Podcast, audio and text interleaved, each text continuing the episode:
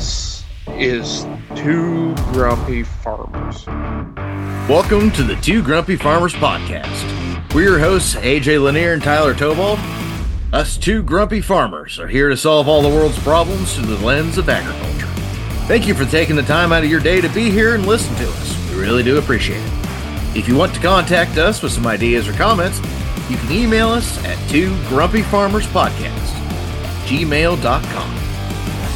Today, we're talking us, Austin Lanier, Tyler Tobald, your two grumpy farmers. I'm AJ Lanier. I farm North Wichita, Kansas. We farm about 3,000 acres between my brother-in-law, father-in-law, and I. We raise everything from corn, wheat, milo, or sorghum, whatever you choose to call it, and soybeans. We also run some mama cows, some feeder cattle, and just recently we started into the sheep business, and we have 300 Katahdin sheep, and we are smack in the middle of lambing right now for the first time. Don't hold it against him, everyone. I don't. It's nasty, smelly things. Yeah. They everything. I'm Tyler Tobald with JTAC Farms. My family does. We're kind of growing a little bit of everything anymore these days. It's wheat, milo, corn.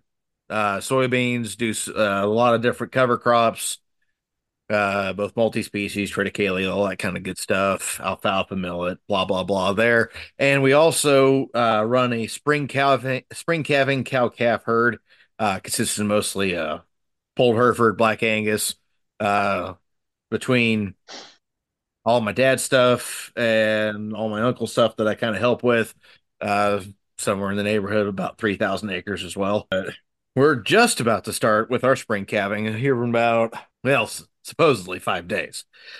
I'm guessing we'll probably have an early one drop any day now. Tomorrow. Probably. Let's see, I've been back now to the farm. This 2024 will make my 12th year. How long have you been back? I can't say I've been back to the farm. I grew up raising show pigs, and I had a couple horses, and that was as close as I got to the farm, other than a little bit of farm work during the summer.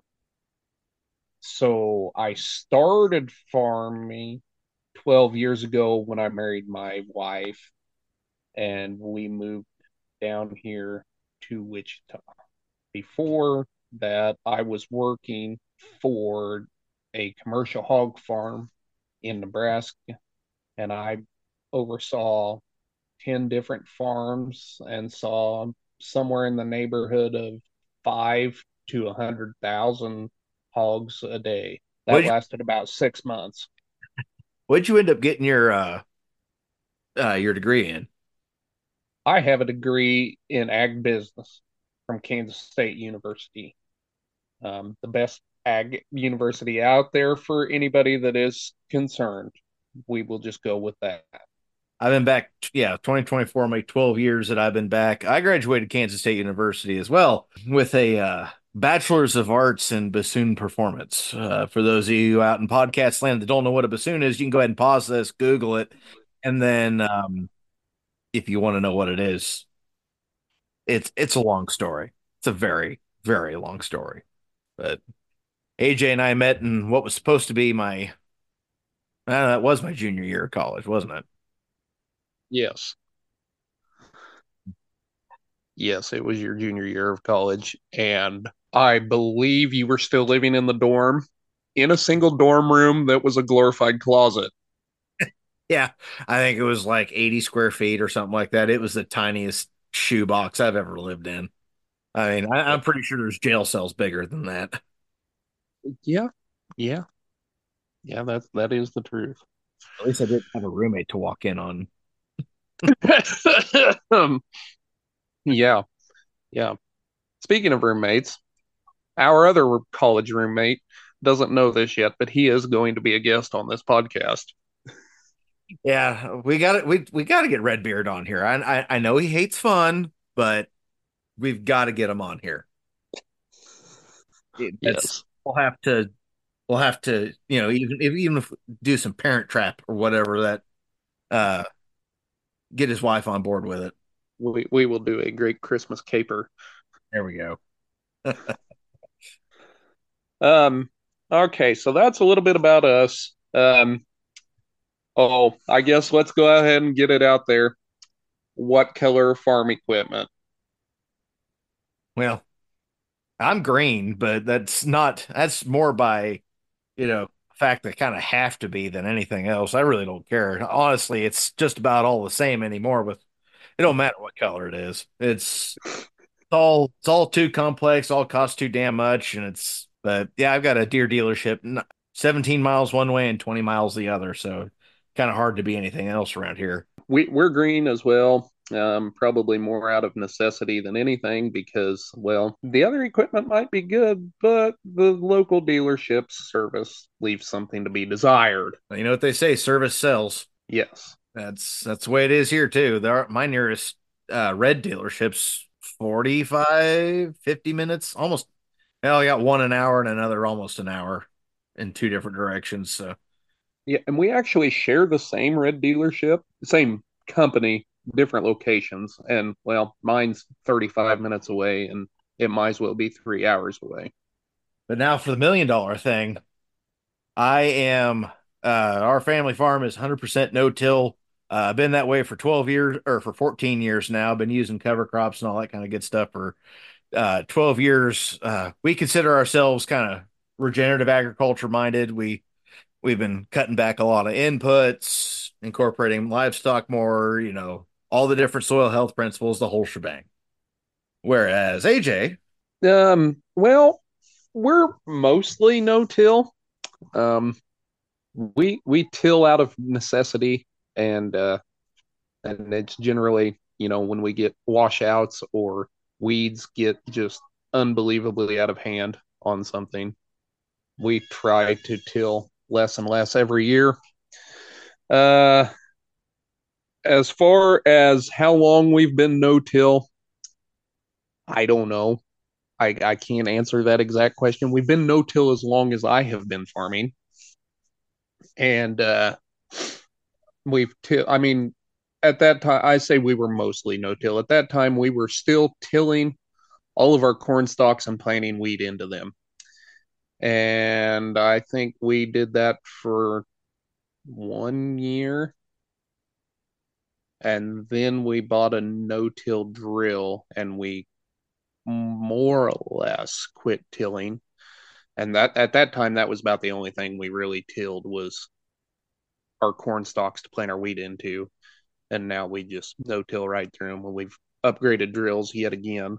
That we may have a tilled field of soybeans here and there, and it's generally just to get things smoothed out because the previous season we rutted it up in the mud or, you know, spraying or something, trying to get everything out. Now, as far as the cover crop deal, I myself have started cover cropping, about 3 years ago, I guess, and was playing around with some interseeding and some milo. Hit it in the middle of the field, so I didn't look like a complete fool to my neighbors if it totally failed. Dang, it worked out well for the most part. But also about 3 years ago, it started this wonderful thing called a drought, and it kept getting drier and drier and drier. I don't know what you're talking about. My 2023 was awesome. I was able to pick 250 acres of corn in a weekend with no grain cart and one semi. Ew. Exactly.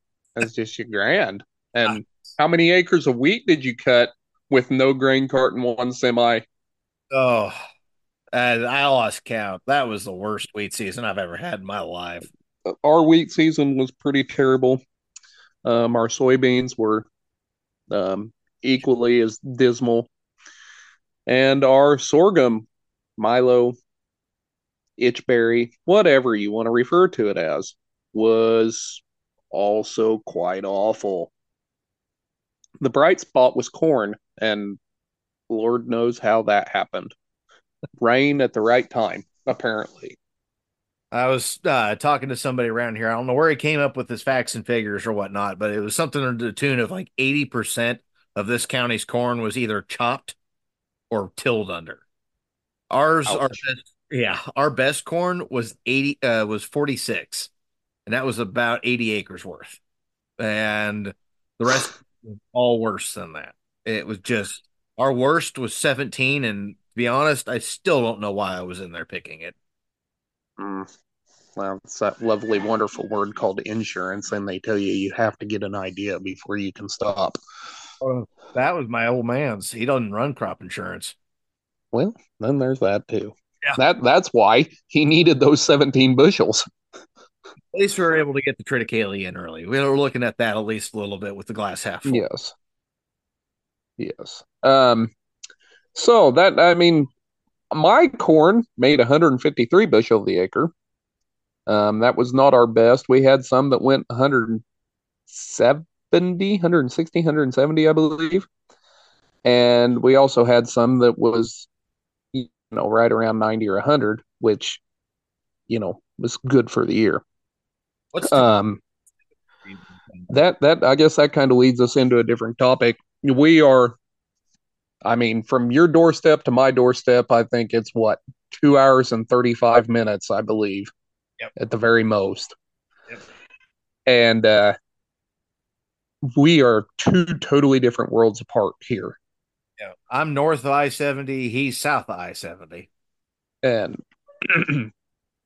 we, you know, down here, we can double crop soybeans, which means putting them in right after the wheat comes off. And we generally have pretty good luck with that. You know, they may not yield just as good as all the other beans. Some years they do. They yield just as good as the full season beans. Some years they're not quite so good. Some years they're better. It just kind of depends on the year, but I mean, it literally is gravy money on top, because you really do very little for them other than spray them. You may fertilize a little bit, but not a lot generally. And you generally, I mean, you can pull 30 to 40 bushel double crop beans pretty easy. And so you're taking two crops off in a year, and it adds a lot to your bottom line. You know, we also start planting. I was just talking to my brother-in-law on the phone yesterday, and he goes, you do realize we are 50 days away from planting corn. Yesterday being February the 9th. 2024, and we're 50 days from putting corn in the ground. I don't want to hear that. I don't need that negativity. You and me both. That's like, oh, my list of winter projects that is still going has not had one project checked off the list.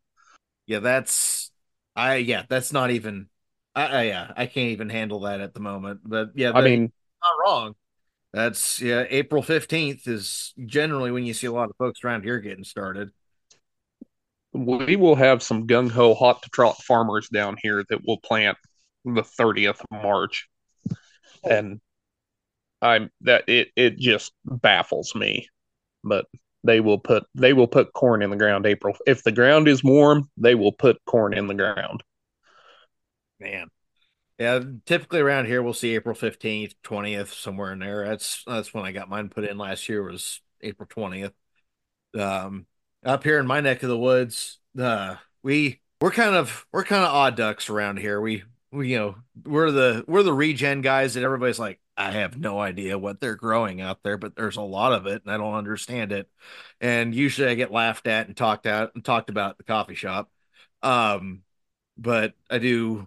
Our crop rotation is pretty fast. We do wheat. Then when it would typically be summer fallowed, that's a cover crop. We don't do a lot of double crop beans around here. Our soil structure is where we could probably get away with it, but I prefer to we use the cover crop for cattle feed, get them grazing most of the winter on it. And then we go to milo or corn, one of those two, kind of getting more into corn now, and then follow that with a cover crop and then go to beans. And then beans back to wheat, and we rinse and repeat that until the heat death of the universe. And for us, about every 2 out of every 3 of our acres is getting grazed every year.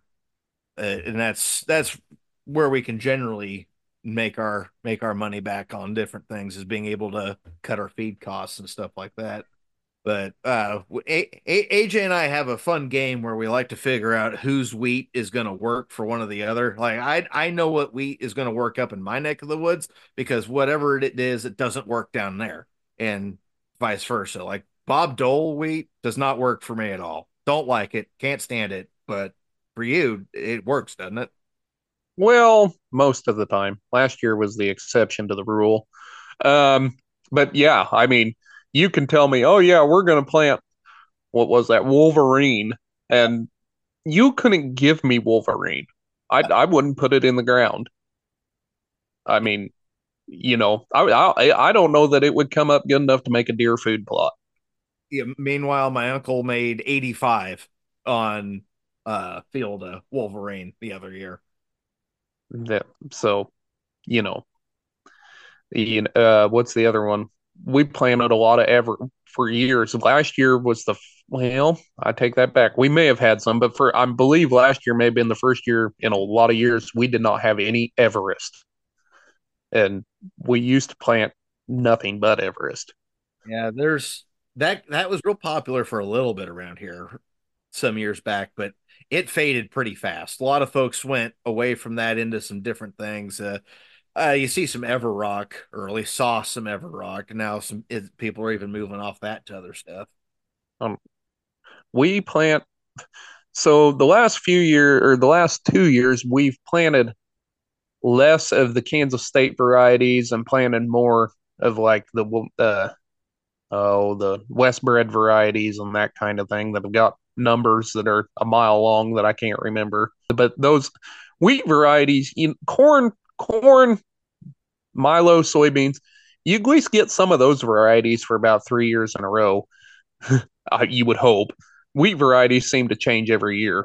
Yeah, that book keeps getting thicker when they come out with all the new varieties. It just seems to keep getting thicker and bigger. And it's like, I don't even know what I want to look at anymore. I just usually, I hope my seed salesman isn't just trying to upsell me, because I'm like, I don't know. The Monument looks nice. The Bigfoot looks nice. This blend looks good. What the hell? We'll try that. What's the worst that could happen, right? And, you know, we all plant wheat, and wheat we think makes pretty good money, but there's a couple of places out there that put it to you that they're like, wheat really makes you no money. That's the thing. If you spray fungicide on it, which that's another difference between us. I can typically get away with not having to worry about fungicide, like, at all. Whereas you guys down there, that's pretty much just a given for your neck of the woods. And a lot of times it's like, oh, the plane's gone, call them and have them come here too. Yep. It's peer pressure. There's nothing worse. Then you see someone, see another farmer get out their drill or the combine or this, whatever. And you're like, that you're a week out. You're a week out. But at the same time, there's that nagging voice in the back of your head. It's like, I got to get in there and I got to get going. There is a YouTube video out there that Tyler and I love that it's called The Neighbors. And this guy is like, my dad pulled in the yard and said, get the sprayer ready. The neighbors are spraying. What are we spraying for? Burn down, over the top, everything. We're doing it all. Just load it up. Corn and beans at the same time. Exactly. It's just, it's the worst. The other, let's say that it was the fall of 22 that I planted a cover crop from a neighbor who was wanting to try some, and it was way early, even for around here for like forage wheat and stuff like that. It was way early for that. And I had about 3 or 4 different farmers pull off on the side of the road. I got calls, text messages, and people like, you're planting wheat already? Wow. I didn't know. Why are you planting wheat this early? Why are you planting wheat for your neighbor? Why? And people were just freaking out. I had another buddy of mine call, and he's like, dude, thank you so much for that, because now my dad wants to plant wheat tomorrow, and he's like, yeah, plant wheat, me, the tractor or the drill. Yeah.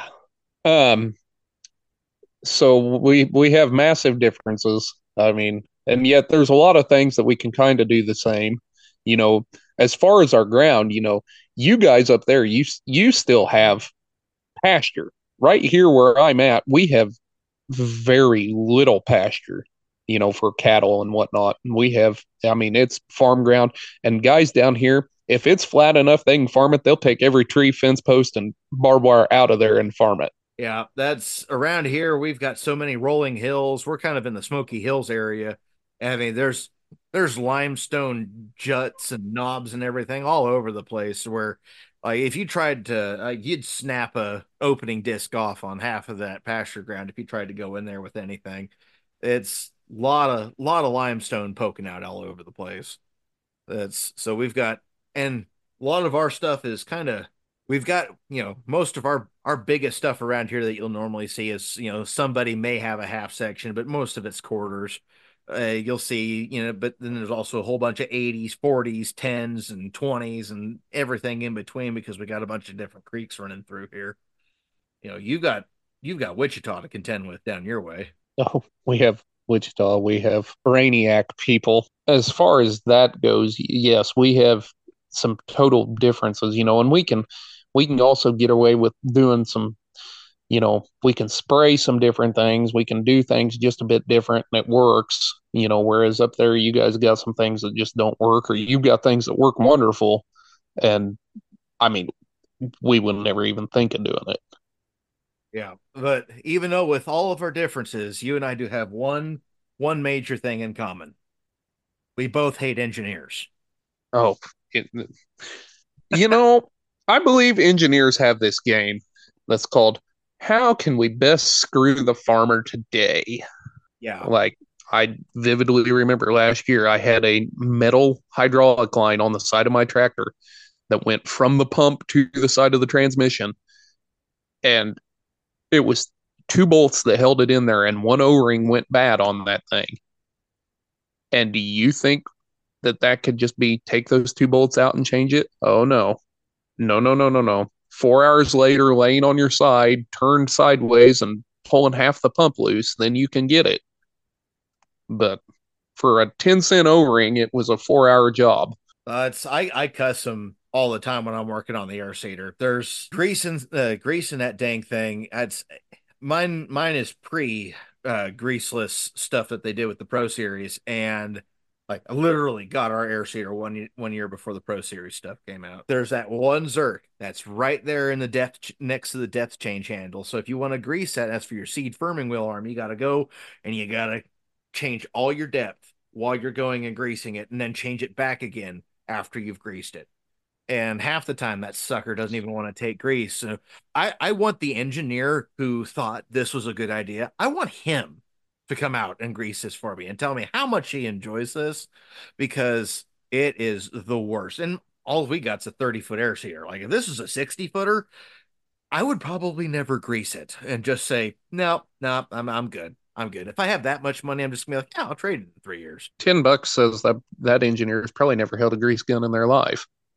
That's true too. Or they've never changed a belt on the comb. That's another great pastime that, you know, is going to happen, and you just have to do it every year. We'll have a whole episode, I'm sure, dedicated purely to how much we despise engineers, and every single memory we can have of all the different, you know, PTSD episodes that they give us now. Moving on, we'll have more episodes. We're going to try to do semi-monthly, I think. Tyler and I've talked a lot about it, but we are going to kind of, you know, we'll just kind of give you a farm update, what we're getting ready to go into, you know, on each side of the farm, because we each handle things a little bit differently. Tyler, you know, he's getting to go into spring calving. I'm a fall calving guy myself, and so I'm more or less done calving. The sheep deal, that's just kind of the outlier between us.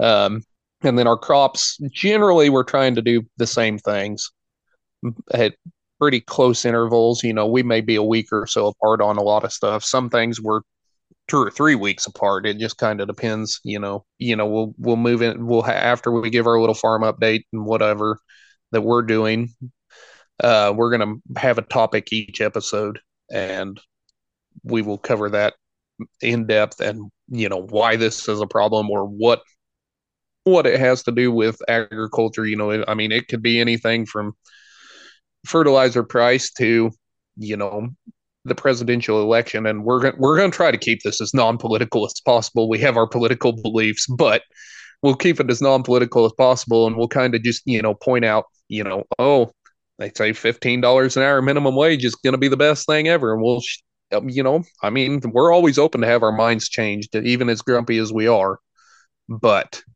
we'll give you our theory on it and everything else, and kind of point out where the problem in lies. No, looking forward to it. This was Two Grumpy Farmers blowing off steam. Solving the world's problems through the eyes of agriculture. Hit that subscribe button, and don't forget to like, rate, review, and share with a friend. Thanks for listening, and join us next time for the next Two Grumpy Farmers Podcast.